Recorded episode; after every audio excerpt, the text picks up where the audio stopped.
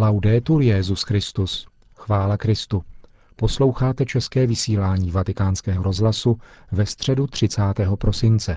Benedikt XVI. navázal svou dnešní katechezí na dlouhodobý cyklus prezentace významných postav dějin církve. Z dlouhé řady významných teologů středověku vybral dnes papež Petra Lombardského ze 12. století. In questa ultima udienza dell'anno vorrei parlarvi di Pietro Lombardo, un teologo vissuto nel XII secolo, na poslední audienci v tomto roce bych rád pohovořil o Petru Lombardském, teologovi, který žil ve 12. století a který se těšil velkému věhlasu, protože jedno z jeho děl, nazvané Sentence, bylo po několik století učebnicí teologie. Kdo vlastně byl Petr Lombardský? Přestože zprávy o jeho životě jsou skrovné, můžeme podstatné rysy jeho životopisu rekonstruovat. Narodil se na přelomu 11. a 12. století poblíž Novary na severu Itálie, na území, které kdysi patřilo Langobardům. Právě proto se mu dostalo přídomku Lombardský. Pocházel z rodiny skromných poměrů, jak můžeme vyvodit z průvodního dopisu, který Bernard Clairvaux napsal Gilduinovi, převorovi opatství svatého Viktora v Paříži, a ve kterém žádal, aby zadarmo poskytl pohostinství Petrovi, který přišel do tohoto města studovat. Ani ve středověku to nebyli jenom urození či bohatí, kteří měli možnost studovat a dosáhnout významných postavení v církevním a společenském životě, nýbrž také osoby prostého původu, jakým byl například Řehoř VII., který se postavil na odpor císaři Jindřichovi IV., nebo Mauricius ze Sully, arcibiskup Paříže, který nechal zbudovat Notre Dame a který byl synem obyčejného zemědělce. Petr Lombardský začal svá studia v Boloni, potom se vydal do Remeše a nakonec do Paříže. Od roku 1140 vyučoval na prestižní škole Notre Dame. Jako ctěný a vážený teolog byl po osmi letech pověřen papežem Evženem III. prověřit nauky Gilberta Porretána, které vyvolávaly mnohé diskuze, protože nebyly považovány za docela pravověrné. Stal se knězem a roku 1159 byl jmenován pařížským biskupem, tedy rok před svou smrtí roku 1160. Come tutti i maestri di teologia del suo tempo, anche Pietro scrisse discorsi, jako všichni magistři teologie té doby psal také Petr pojednání a komentáře k písmu svatému. Jeho mistrovské dílo však tvoří čtyři knihy sentencí. Jde o text, který vznikl a byl pojat jako učebnice. Podle teologické metody užívané v té době bylo třeba především poznat, studovat a komentovat myšlení církevních otců a dalších spisovatelů považovaných za směrodatné.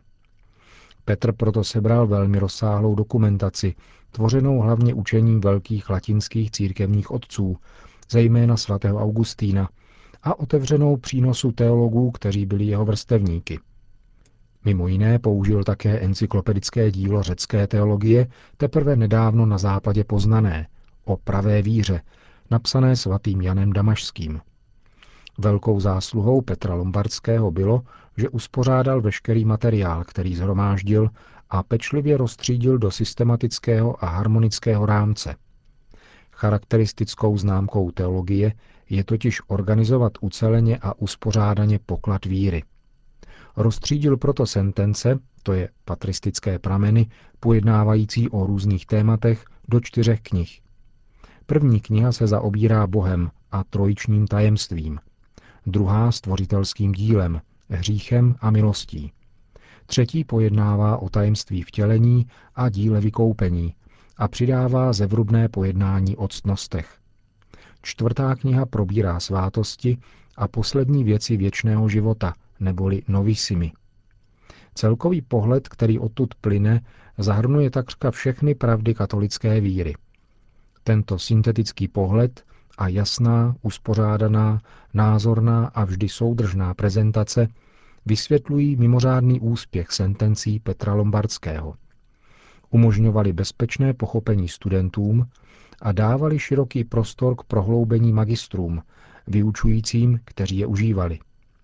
Františkánský teolog Alexandr z Hales, který žil o jednu generaci později než Petr, zavedl do sentencí další členění, což usnadnilo jejich používání a studium. I velcí teologové 13. století Albert Veliký, Bonaventura z Baňoreggio a Tomáš Akvinský začínali svou akademickou činnost komentářem čtyřech knih sentencí Petra Lombardského, které obohatili vlastními reflexemi. Dílo Petra Lombardského se používalo na všech teologických školách až do 16. století.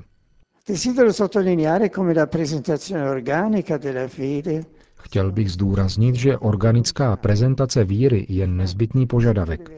Jednotlivé pravdy víry se totiž osvěcují navzájem a v jejich ucelené a jednotné vizi se ukazuje harmonie božího plánu spásy a ústřední místo Kristova tajemství.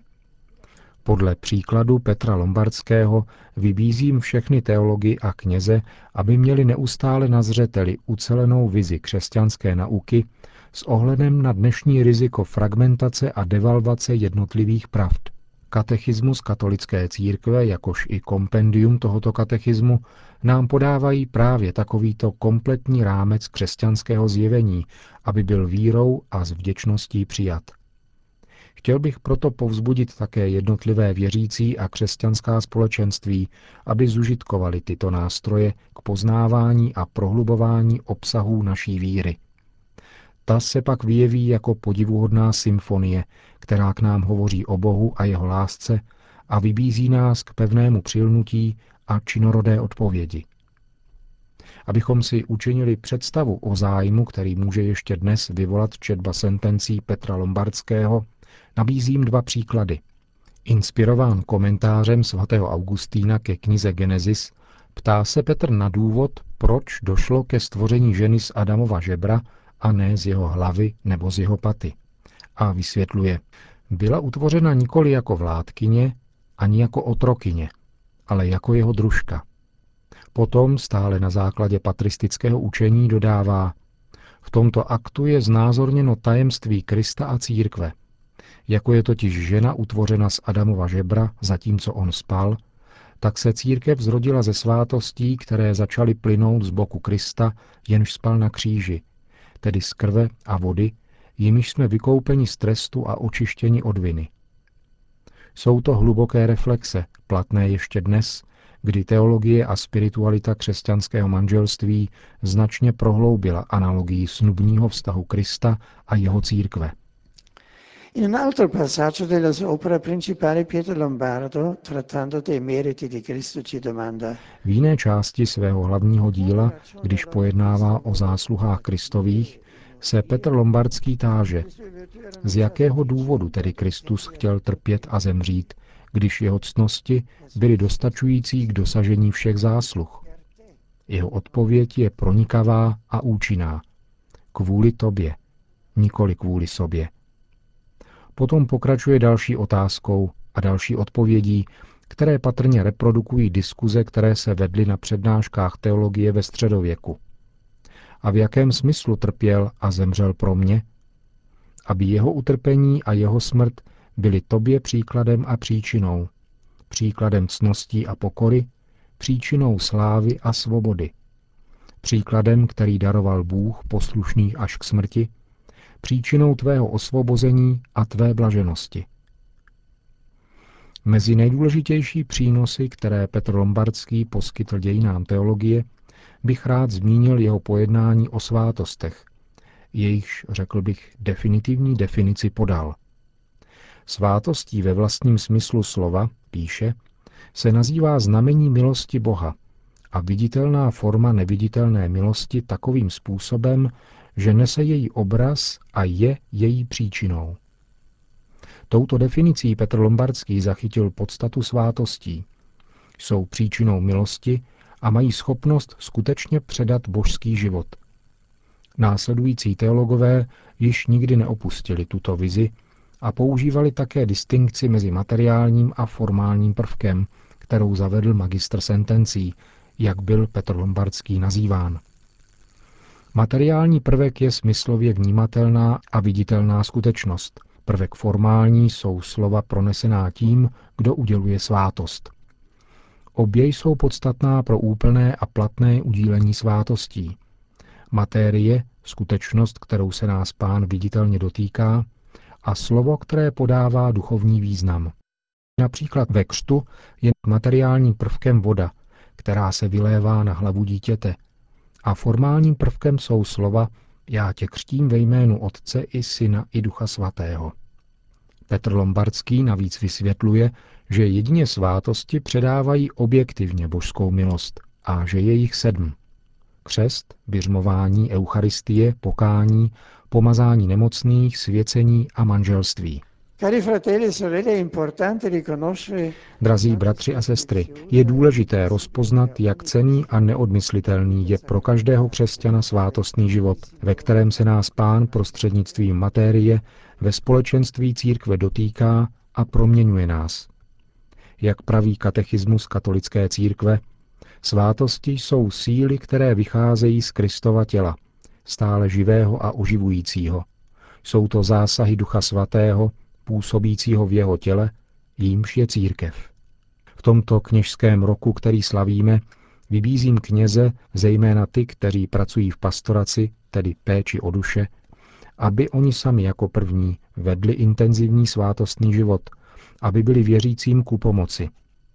Slavení svátostí se má vyznačovat důstojností a uhlazeností, má usnadňovat osobní usebranost a komunitní účast, smysl pro přítomnost Boží a misijní nadšení.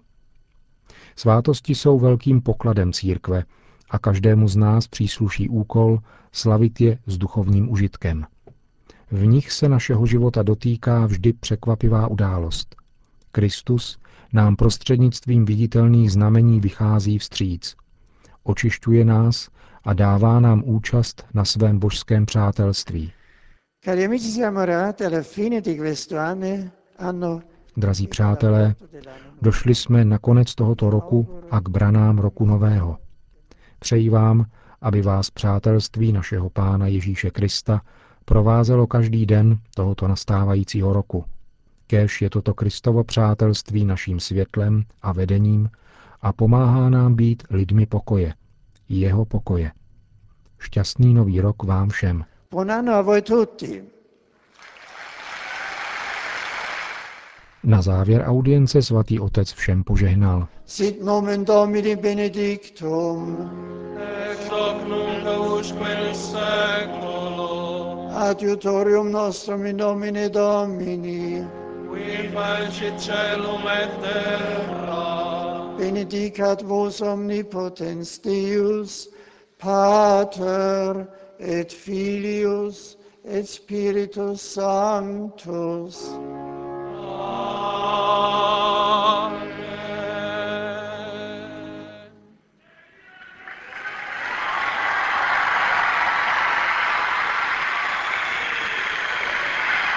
Další zprávy. Tokio.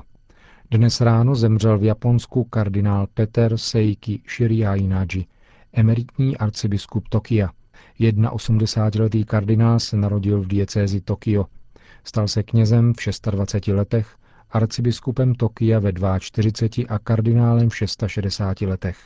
Benedikt XVI. zaslal soustrastný telegram nynějšímu tokijskému arcibiskupovi monsignoru Peter Takeo Okadovi a připomněl nevyčerpatelné úsilí kardinála Shiriana Jiho při šíření evangelie v Japonsku, jeho nasazení za věc spravedlnosti a pokoje a jeho neúnavnou činnost ve prospěch uprchlíků.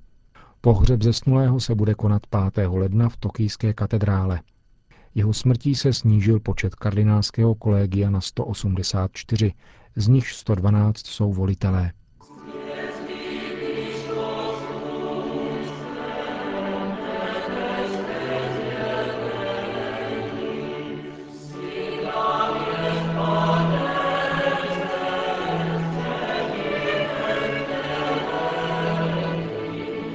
Končíme české vysílání vatikánského rozhlasu. Chvála Kristu. Laudetur Jezus Christus.